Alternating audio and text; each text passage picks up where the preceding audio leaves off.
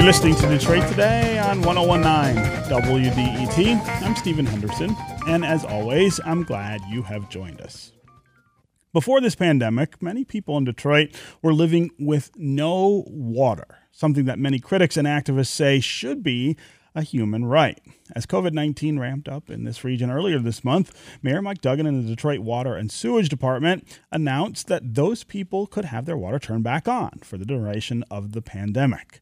But with water being turned back on come the consequences of long term shutoffs, which can pose water quality problems in those households when the water is restored. Here to talk to us more about how water shutoffs fit into the context of this pandemic is Elin Betanzo, the founder of Safe Water Engineering. Elin, welcome back to Detroit Today. You there, Elin? I am. okay. It's great to hear from you. Um, uh, let's start with uh, just you talking about what are shutoffs. I've I've uh, follow you on social media, and I've seen you in the last week or so say a, a number of things about the way this policy uh, endangers public health in the first place. And I think before we get to this idea of turning people back on because of the pandemic, we probably ought to spend some time just talking about the public health implications of a policy that says we are going to cut water off from people and families who live in the city. Yes. So when when people's water gets shut off, they can no longer wash their hands, they can't clean their homes, they cannot shower, cannot flush the toilet, they do not have safe drinking water. And so that creates challenges on all aspects of life. Uh, so it's no small thing to have your water shut off. And when people's water does get shut off, it's usually when people are already in crisis. They're already dealing with, you know, job loss or maybe they're sick. Maybe there's a family member who's sick. So this is just compounding other crises in their lives and making everything harder. And it's, it gets really overwhelming to overcome. And now you just don't have basic sanitation.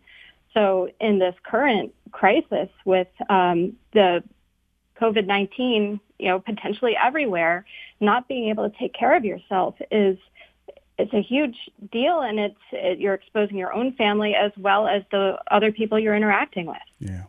Um, so as we move through the idea of turning people's water back on, which seems like the right thing to do uh, because of because of the pandemic, it's not as easy as just flipping a switch and then saying, well, everything is solved. There are a number of issues that then also arise. Right, exactly. So if you remember the stories when uh, Homrich was turning off the water, you just you go down the street, just turn the valve. That's all you got to do to turn it off. But when a water shutoff is lasts for an extended period, which it has for many, many of these homes in Detroit, it's not so simple to just turn it on uh, because you if you've got the water sitting in the pipes, if you haven't drained it, if you haven't maintained it properly, and you know, these are families in crisis, they're not thinking about the quality of their plumbing during their shutoff. They're just trying to get by. So now you've got, you've either got water that's been sitting in those pipes that whole time or it's been drained or maybe the pipes have frozen and burst during that time. So there can be major plumbing repairs that are needed. So that's really slowing things down right now. Um, and it, it's so it's you know you can't you cannot go down the street and just turn on all the water because then you're going to have flooded homes and a lot of bigger problems there. Yeah. Uh, but then there's also those water quality issues. Mm-hmm. Mm-hmm. Yeah, yeah. I was going to ask you about this idea of just having somebody go turn the water on. You do need a plumber, uh, somebody who understands how the water system works and all that sort of thing to to do that. Yeah, and so one of the critical steps that the water department is doing is they they have to get in the house to make sure that the plumbing is connected, that the water will flow to the tap and it will drain out because if the plumbing on either side has deteriorated, then it's no it's no gift to that family to turn the water on there. So they do absolutely have to get into every home before they turn on the water. Yeah. And that's that's another issue for some residents. There's you know trust issues and uh, discomfort with letting uh, somebody into their home to to do that work. Yeah. Uh, what about going forward? This idea of we're going to shut the water off, we'll turn it back on during a ta- pandemic, but you on the backside, you could see people lose water again. Uh, it, it seems like this should be inspiring a conversation about the wisdom of this policy approach in the first place. Uh, th- this is not something that's universally done in American cities. It is done here uh, in Detroit. But talk about that that sort of public health imperative with uh, the idea of giving people water now and then pulling it back after we decide that somehow the threat of this pandemic has passed. Well, our need for water to survive is never going to go away. And I do think this pandemic demonstrates how critical water service is when the governor, you know, sends out every single email, wash your hands. I get, I get, you know, a message from her every day that says wash your hands and, and we can't. And that's, that wasn't anything special. I mean, we should have always been washing our hands when people can't do that in their home. Um, then, you know, they really, can't participate in society with the you know they they're just not they don't have equal access to uh, the public health protection and they they need that but further when you talk about shutoffs i think one thing we don't realize is the impact that the shutoff has on long-term water quality in a home when you shut the water off and it stops moving then corrosion control stops working then you've got a lead problem in that house then if you've got if you've got a lukewarm hot water tank there, um, it's collecting sediment. It's, it'll clog your valves, but it's also going to be releasing metals into your water. It could be growing Legionella and other bacteria. So every time you stop the water, you're starting this, you know, science experiment in your pipes. And this isn't water that anybody should be drinking or showering in. It takes once once the water gets started, they need to do a really um, organized set of flushing steps. Uh, the Detroit Water and Sewerage Department is giving out guidance on how to flush the service line. You also have to flush the household plumbing. You have to deal with that hot water tank. And for most long-term shutoffs, that's going to require on-site assistance with a plumber because, you know, those are big and uh, big things to deal with and just a whole host of water quality yeah. issues. Yeah, and and in some cases, as you point out earlier, uh, uh, the, the, poverty that people are experiencing that leads them to water shutoffs in the first place, uh, their suspicion perhaps of government officials and and of government generally makes all of that harder. All of all of the things that need to be done inside the home, for instance. Uh, uh, you know, you've got to let somebody in to, to, to do that, and, and that becomes uh, a real challenge.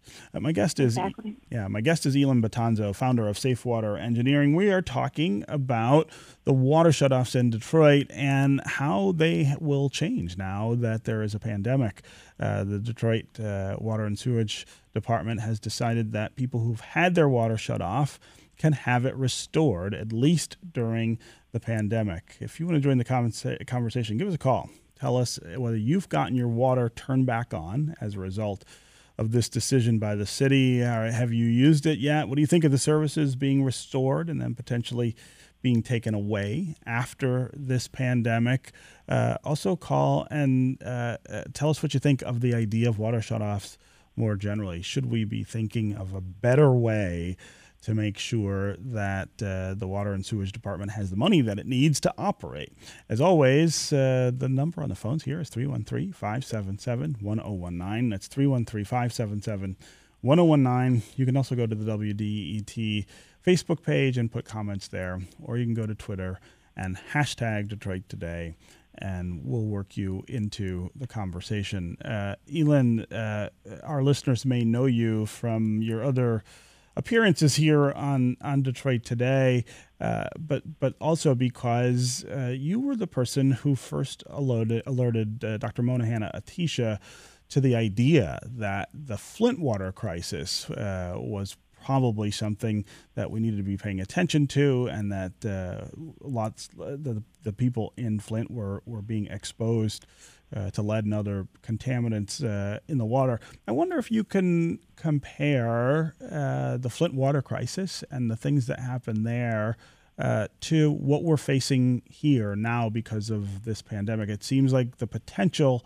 is much, much worse for disaster to, to, to unfold because of either people not having uh, water uh, flowing to their homes or having water restored and not being able to, to, to make sure that it runs clean through clean pipes and a clean faucet uh, for clean use. Well, both of these situations are, you know, human-made situations. Um, nobody had to change the water source in Flint, and nobody had to shut off the water where there was uh, perfectly safe water being provided to homes. Um, their community groups in Detroit have proposed water affordability plans. Uh, Detroit has not uh, implemented those. There are a variety of strategies uh, that can be used uh, to deal with this that don't involve shutoffs. Oakland County um, says that they don't do any water shutoffs in Oakland County. So very nearby, there are other strategies that are being used to deal with this issue. Yeah. Um, but you know, the shutoffs are also very much an issue in Flint. They were an issue, you know, before, during, and currently with the, you know, ongoing work with the Flint water crisis in Flint because it's, although the the peak of that problem is past. It's uh, not completely resolved yet there in Flint either. So there, there's some estimates that there are many as 5,000 homes in Flint that do not have access to water right now. And there are community groups there who are working desperately to get water restored and emergency water delivered there because, you know, at this point, you know, as I said, the process of getting the water turned on, it's slow and it needs to be deliberate. It needs to be done carefully so you're not creating more problems for the people in that home. So at this point, you know, getting emergency water delivery out to, to these homes, to these communities that are deeply impacted by the shutoff, that's the way right now to deal with this immediate crisis. Uh, what about when the crisis is over? Uh, the infrastructure issues that we have in the city of Detroit, which go far beyond the people who've had water shut off and reach into people's homes who, who have water normally. Uh, this seems to, again, highlight the urgency with which we need to be acting to make sure that that water can flow cleanly to, to everybody's home. That we've had some changes in the regulations that are inspiring that, but uh, we are moving pretty slowly. It seems uh, in some cases to to get all of that done. Right. We definitely need more investment in our water infrastructure. We've been uh, disinvesting for, for many years, and you know Detroit just hasn't um, had the money to work on that. They've uh, the new the way the Great Lakes Water Authority is set up, they do have more money to do that right now, but the needs are so great that it's you know they're playing catch up, um, working hard to renew the water infrastructure. There's a lot of work to be done. We know there's a lot of lead service lines to be replaced, and you know that takes investment. So um, we need to work on finding additional funding. Hopefully there'll be some federal uh, investment in that infrastructure to help improve that. But there's such a huge need, uh, especially in Detroit. Yeah, and and those new regulations call for all of those lead pipes to be replaced by what date again? Yeah, um, so Detroit is uh, required by the Michigan Lead and Copper Rule to get all the lead service lines removed uh, by uh, 2041.